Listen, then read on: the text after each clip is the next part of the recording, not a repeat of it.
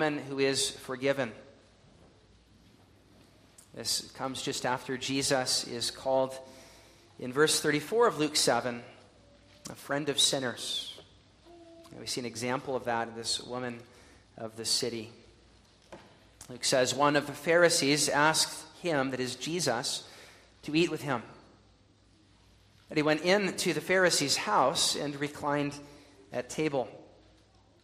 And behold, a woman of the city who was a sinner, when she learned that he was reclining at table in the Pharisee's house, brought an alabaster flask of ointment.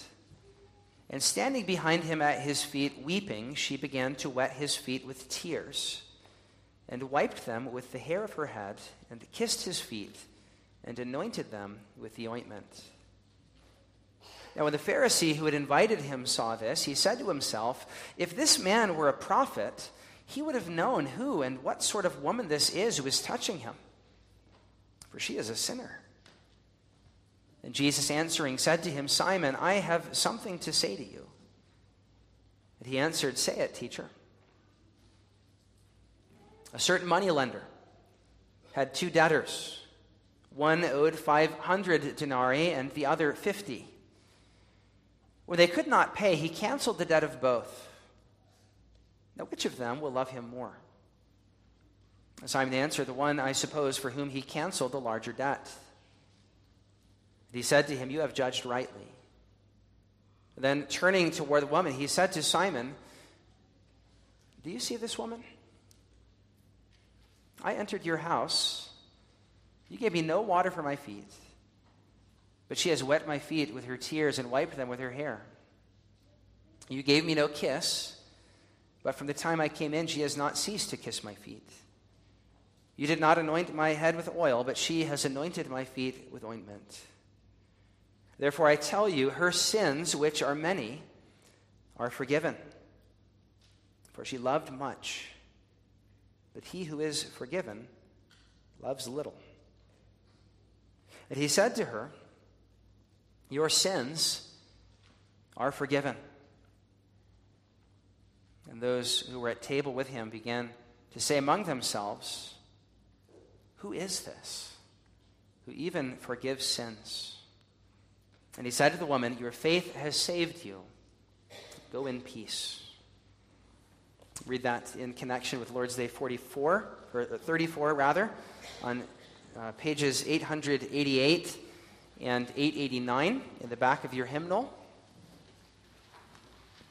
Part of our study through the fundamentals of the Christian faith is summarized in the Heidelberg Catechism. Come now to the law of God in Lord's Days 34 to 44. We won't read question 92, as we've just read the Ten Commandments a few moments ago, and so we'll start at 93, read questions 93 through 95 together responsively. It asks, how are these commandments divided? Into two tables. The first has four commandments, teaching us how we should live in relation to God. The second has six commandments, teaching us what we owe our neighbor. And what does the Lord require in the first commandment? That I, not wanting to endanger my own salvation, avoid and shun all idolatry, sorcery, superstitious rites, and prayer to saints or to other creatures. That I rightly know the only true God, trust him alone, and look to God for every good thing, humbly and patiently, and love, fear, and honor him with all my heart. In short, that I renounce all created things rather than go against God's will in any way. And then finally, question 95, what is idolatry? Idolatry is having or investing something in which one trusts in or places alongside of the only true God, who has revealed himself in his word. Beloved, as we come to the Ten Commandments, question 93 tells us that they are divided into two tables. That's the same thing Jesus says in Matthew 22. The first four teaching us how we are to live in relation to God, and then the second table of the law, the last six commandments, teaching us what we owe our neighbor.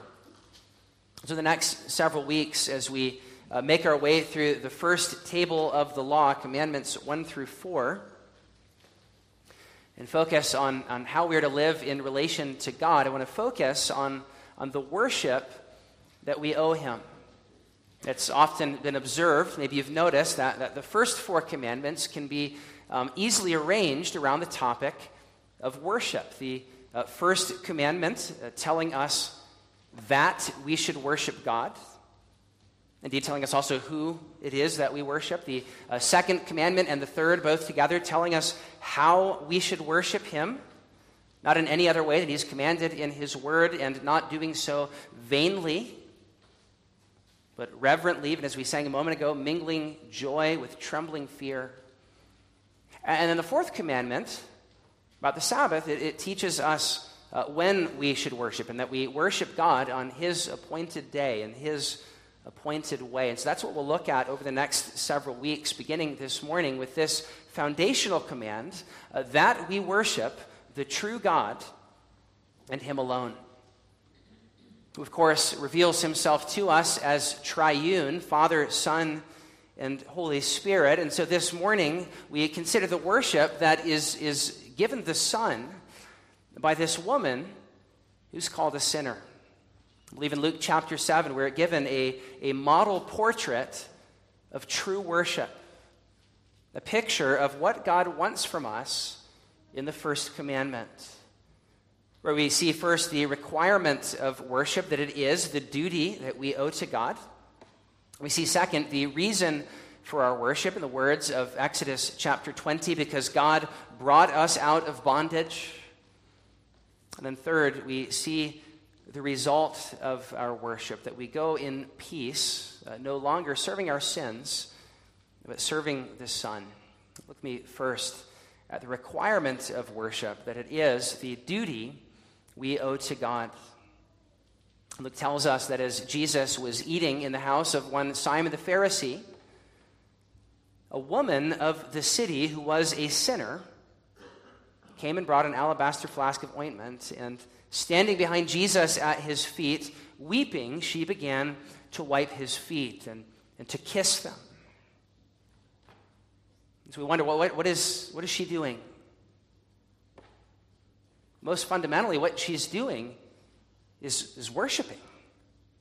It's interesting, actually, that the Greek word for worship is proskuneo, which is a combination of the preposition pros, meaning toward, and the verb kuneo, which means to kiss.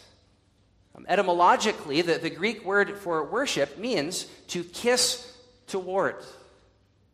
Now, one lexicon says originally it designated the custom of prostrating oneself before someone to kiss their feet or the hem of their garment. It is a humble act of loving acknowledgement of someone else's greatness. That's what worship is. And that's why I say that this woman is a paradigm, a model of true worship. She prostrates herself before the king, she recognizes his great worth, and she kisses his feet. But of course, as this woman does this, it's not well received by all. Sometimes it is the case with true worship. Not everyone views it as such. Sometimes it makes others uncomfortable. That's certainly the case with this woman of the city who, as she worships Christ in humble adoration, Simon the Pharisee says to himself, if this man were a prophet, he would have known what kind of woman this is. No self-respecting prophet would let a woman like that touch him. But of course, this prophet is the friend of sinners, as Luke has just said just 2 or 3 verses earlier. And so it's not that Jesus isn't a prophet, but he's not the kind of prophet Simon expects. For the very next verse, Jesus shows himself to be a prophet, knowing what Simon has said to himself, answering him, "Simon, I have something to say to you." He reads the mind of Simon. As Simon has said these things to himself, Jesus shows himself to be a prophet. And he goes on then to tell Simon a parable that we'll come back to in a moment. But first I want to just get at the point of Jesus even telling this parable. The point is that he is vindicating this woman as a true worshiper of the king. And then after telling the parable, he turns toward the woman, yet still speaking to Simon in verse 44, and says, Simon, I entered your house, and you didn't give me any water for my feet. But she has wet my feet with her tears, and she has wiped them with her hair. Simon, you didn't greet me with a kiss, but from the very moment I came in, she has not ceased to kiss my feet. And Simon, you forgot to anoint my head with oil. But she has anointed my feet with her ointment. He vindicates this woman who Simon saw as a nuisance. And in vindicating her, he points out three specific aspects of her worship. Now, first, he points out that she washes his feet with tears. Here we see the humble prostration of worship. That it doesn't seek, first of all, to make much of oneself, but rather abases oneself. I was reading a book recently on worship where the author made the point from Exodus 34 that Moses, when God appeared to him in a cloud and revealed himself to be gracious and slow to anger, abounding in steadfast love, God gives that glorious revelation of himself in Exodus 34. Moses' response, the very next verse, was to quickly bow his head toward the ground and worship. The author made the point that worship is an act that exalts the one being worshiped while seeking to draw no favorable attention to the worshiper. Moses reduced his profile, and he placed himself at the mercy of the one above him. That's the very same thing she does here. She humbly prostrates herself before Christ, even as we in worship are to humble ourselves before God, acknowledging that we are nothing and exalting him alone. That's what she does in verse 44, as on her knees she wipes his feet with her hair. And then second, she kisses them. In fact, Jesus says in verse 45, from the time I entered, she has not ceased kissing them. You see, she's doing literally what Psalm 2 called us to do figuratively. She is kissing the Son. Boys and girls, you understand when we sang that psalm earlier, it was talking about Christ, the Son of God and Son of David. It's not talking about kissing the sunshine, but kissing Jesus, God's Son. It was talking about Christ. Psalm 2 is calling us to kiss him by humbling ourselves before him in heartfelt worship. That's what the second psalm, the very entryway into the Psalter, is calling us to do, and that's what this woman does here. Not only humbling herself, as she does, in bowing at his feet, but humbling herself with heartfelt devotion. She has not ceased kissing him. She's like the bride in the Song of Songs. She loves him. Perhaps she's heard reports about this friend of sinners. Perhaps she's heard of how he feasts with tax collectors and sinners as he did in Luke 5. Perhaps she's even witnessed it. Perhaps she's even been present at one of these. What she's heard about the friend of sinners elicits a response of heartfelt devotion. She does not cease kissing him. This worship is characterized by humility and by loving emotion. Loving emotion, which we see in both the constant kissing and in the tears. She reminds us that while certain Pharisees might detest emotion in worship, Christ does not. But in fact, calls us to worship him, mingling joy with trembling fear. A recognition of the greatness of the one we worship, yet doing so with loving joy that sometimes might even produce tears. Her worship is heartfelt. And then in verse 46, the third thing that Christ mentions is that she anoints his feet with ointment. From this, we see a couple of things. First, we see that her worship is costly. She is here bringing an offering before the king, even as we do in our worship. But second, this costly offering also seems to have a theological aim. As one commentator has said, the significance of anointing him with precious perfume is unmistakable. Jesus is being anointed as the long-awaited king of Israel. She is anointing him with ointment, even as the kings like David or Saul in the Old Testament are anointed. He is not only the prophet of verse 39 who knows Simon's thoughts. He is not only the priest of verse 48 who forgives sins, but he is the prophet, priest, and king, the long-awaited Messiah, who she recognizes as such in pouring this ointment out upon him. From these three aspects of her worship that Christ points out, we see that true worship humbles oneself before God with a recognition of who he is and a loving, heartfelt devotion. As it says in question 94, it rightly knows the only true God, recognizing who he is and what he's done. It humbly and patiently looks to him and loves, fears, and honors him with all one's heart. Would it not be fair to say that the woman of Luke 7 exemplifies the positive command of worship that is implied in the first commandment? She does what question 94 says and what God's word requires. And I say requires because of the implied rebuke of Simon in verses 44 to 46 for not doing these things. He doesn't kiss Christ. He doesn't anoint him. He doesn't welcome him and wash his feet. And he doesn't rightly know the only true God, trust him alone, and look to him for every good thing, humbly and patiently, and love, fear, and honor him with all his heart. In fact, not only does he fail to do this, but he criticizes the one who does. In Simon and in this woman, we have both the positive and negative example of what keeping the first commandment does and doesn't look like. And to our surprise, it is the religious outsider, the one labeled sinner, who gets it, and the religious conservative who doesn't. J.C. Ryle says we would do well to remember the case of this Pharisee.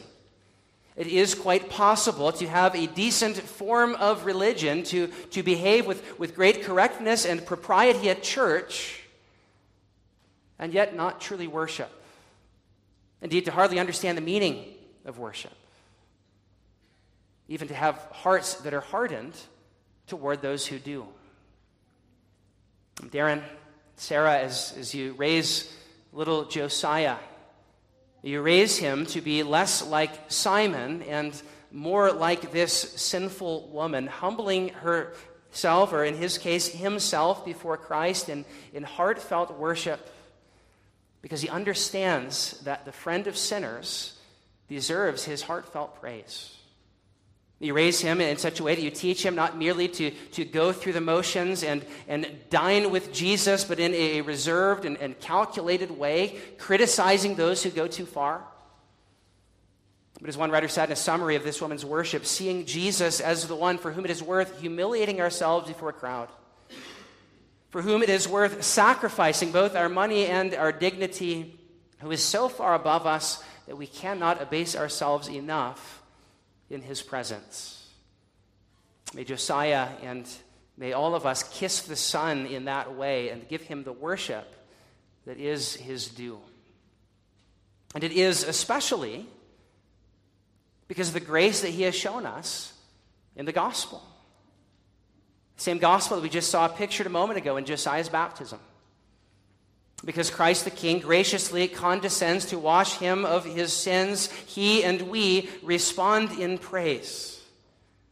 So what we think about next as we consider not just the requirement of worship, but the reason for worship. Namely, because of his grace to us, in the gospel. That's what Jesus makes clear in verses 40 to 43 as he tells this parable of a certain moneylender who had two debtors. One owed him 500 denarii, and the other owed him only 50. So those two amounts would be the equivalent to about a year and a half's wages for the first person, and then maybe 2 months or so worth of wages for the second man. But Jesus says neither of them could pay the lender. And so what does he do? He cancels the debt of them both. And then Jesus asks Simon, which of them do you think will love the money lender more? And Simon says, as I suppose most of us would too, well, I suppose the one for whom he canceled the larger debt. She says, yes. And then he turns toward the woman, making clear that she is the one in the parable who has been forgiven a great debt and so responds with great love. It says in verse 47 that she has been forgiven much and so loves much. The point is not that her love results in forgiveness. The parable makes clear forgiveness comes first, but having been forgiven, she recognizes the great debt she owed and is overcome with a grateful response. His extravagant forgiveness elicits a response of extravagant love, of extravagant worship. And Jesus' point is that because Simon does not realize the greatness of his sin and the greatness of his need for forgiveness, he does not love much. And so he's left to ask himself, and we as the reader with him, do you see yourself as a great sinner having been forgiven much? Or are you basically a pretty good person who though dependent on God's grace in theory, is really not that bad? If you see yourself in that way, your worship will be reserved, calculated, lacking in emotion, and critical of others. Dale Ralph Davis said, lack of worship may indicate that we are strangers to forgiveness, that we don't really see ourselves as sinners, and so don't really see ourselves as needing to be forgiven. That was Simon. And if we would not be like him, but rather like this woman, then we must understand the enormity of the debt we owe God, which he has forgiven by grace through his Son. Look again at verse 42. It says, neither of them could pay the debt. And so what does he do? He cancels it. He canceled the debt of both. Dale Ralph Davis again says, this verse right here is the gospel. We may not have the whole gospel in verse 42, but we have a large chunk of it. The gospel brings together hopeless condition and impossible gift. And we will not understand the latter, the impossible gift, until we understand how hopeless our condition was, but for the grace of God. And if we understand that, then our grateful response will look not like Simon's, but like this sinner's, who is overwhelmed by the fact that the Holy One would welcome her to dine with him, who is overwhelmed by the fact that he is, as Luke just said 2 verses before this, a friend of sinners. And so her response to his extravagant forgiveness is extravagant love. The reason for her worship is the grace of God in Christ. That's the same point that Luke 7 makes. It's the same point that our catechism makes. It's very structural. Boys and girls, you think about the outline of the catechism. If you could summarize it in just 3 words, it would be guilt, grace, and gratitude, or sin, salvation, and service.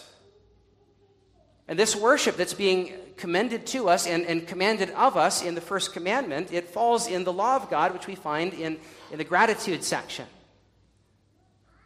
Meaning the worship that commandments 1 through 4 call us to is because of the grace that God has shown to guilty sinners like us. That's the point that the Catechism makes in its very structure. That's the point that the law makes in fronting these commands with that preamble of grace that, notice, question 92 attaches to the first commandment. It says, what is God's law? And it doesn't begin with, you shall have no other gods before me, but it begins, I am the Lord your God who brought you out of the land of Egypt, out of the house of slavery. As this woman of the city beholds her prophet, priest, and king, she hears those words echoed. This is the Lord my God who welcomes sinners and offers free and full forgiveness by grace. Therefore, I will worship him. Therefore, I will trust him alone and look to him for every good thing, humbly and patiently, and love, fear, and honor him with all my heart. This kind of heartfelt worship is produced by an awareness of God's grace. By the blood of Jesus, he forgives and welcomes sinners. So again, Darren and Sarah, if you would raise Josiah to fulfill this first and greatest commandment, to love the Lord his God with all his heart, soul, mind, and strength. If you would raise him to be a worshiper of Christ, then you remind him often of his sin and of God's grace. You remind him often of what we confessed in that first vow that you just made, that he is conceived and born in sin, as all of us are, and therefore subject to the misery that sin brings. But God, by grace, welcomes him, offers him full and free forgiveness, and even pictures that full and free forgiveness in the waters of baptism, by which he pledges to wash us of our sin through faith in Christ. He let that awareness of his sin and of God's grace wash over him so that he desires to worship this prophet, priest, and king. You teach him about the gospel so that he would respond in gratitude. You teach him Lord's Days 5 through 31 about grace so that he would respond in gratitude. Moms and dads, it is not the law by itself that makes our children worshipers who keep the first commandment. But it is that preamble of grace, it is Lord's Days 5 through 31 that moves their hearts to love him like this woman. And that's not only true of our children, but that's true of all of us. And so we need, week after week, to hear the gospel. It is the reason for our worship. But it's also the result of our worship. That as this woman has beheld the king in his beauty, as she has kissed the Son, he then says to her in verse 50, go in peace. The result of beholding the king in his beauty, the result of loving, fearing, and honoring him with all her heart is peace. It's the only way to know peace. Through beholding his grace in the gospel and having our hearts captivated in awestruck worship, verse 50, that is produced by faith. Jesus says, your faith has saved you. The only way to know this peace is by responding to God's grace in the gospel through faith in Christ with awestruck worship. That and that alone leads to peace. As you come here this morning, weary of the world and laden with sin, as you come here this morning perhaps lacking peace, either because of your sin or because of your suffering and the sorrows of this life, it is the worship of Christ the King that brings peace. It is in beholding who he is and what he's done, and like this woman or like the bride of the Song of Songs, kissing him with the kiss of faith as he welcomes you to dine with him. There's a sense in which this whole scene is a picture of what we do in worship. This whole scene is a picture of Christ condescending to welcome sinners into his presence and dine with him at his table. To preach to them, as he does in verses 40 to 43 in that parable, to proclaim forgiveness, as he does in verse 48, and then even to send them with his benediction, as he does in verse 50, where the result of having worshipped him is peace. And it's interesting, actually, Christ doesn't just say, go in peace. He says literally, go into peace. As if he is sending her out into a new way of living in light of his grace. Go now into the way of peace and not the way in which you once walked. As you have kissed the Son and beheld his beauty, let that now loosen sin's grip on you, or rather loosen your grip on sin, so that you no longer give yourself to the sins that you once did. Question 95, so that you no longer have or invent other things in which you place your trust like she once did. But as she has beheld the Son, Christ is calling her to a new way of living. In fact, some even speculate that in chapter 8, verses 1 through 3, when it says that Jesus then went on preaching the gospel and many women followed him, that perhaps she was among them. Of course, we don't know that.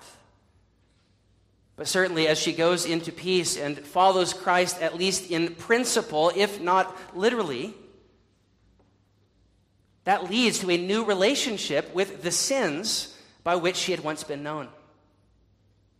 This woman of the city is now woman of the king. This sinner is now a saint, as she has beheld the King in his beauty, as she has let her mind's eye focus on the excellence and beauty of the Son. That puts into perspective the emptiness of the sins and idols that she once served.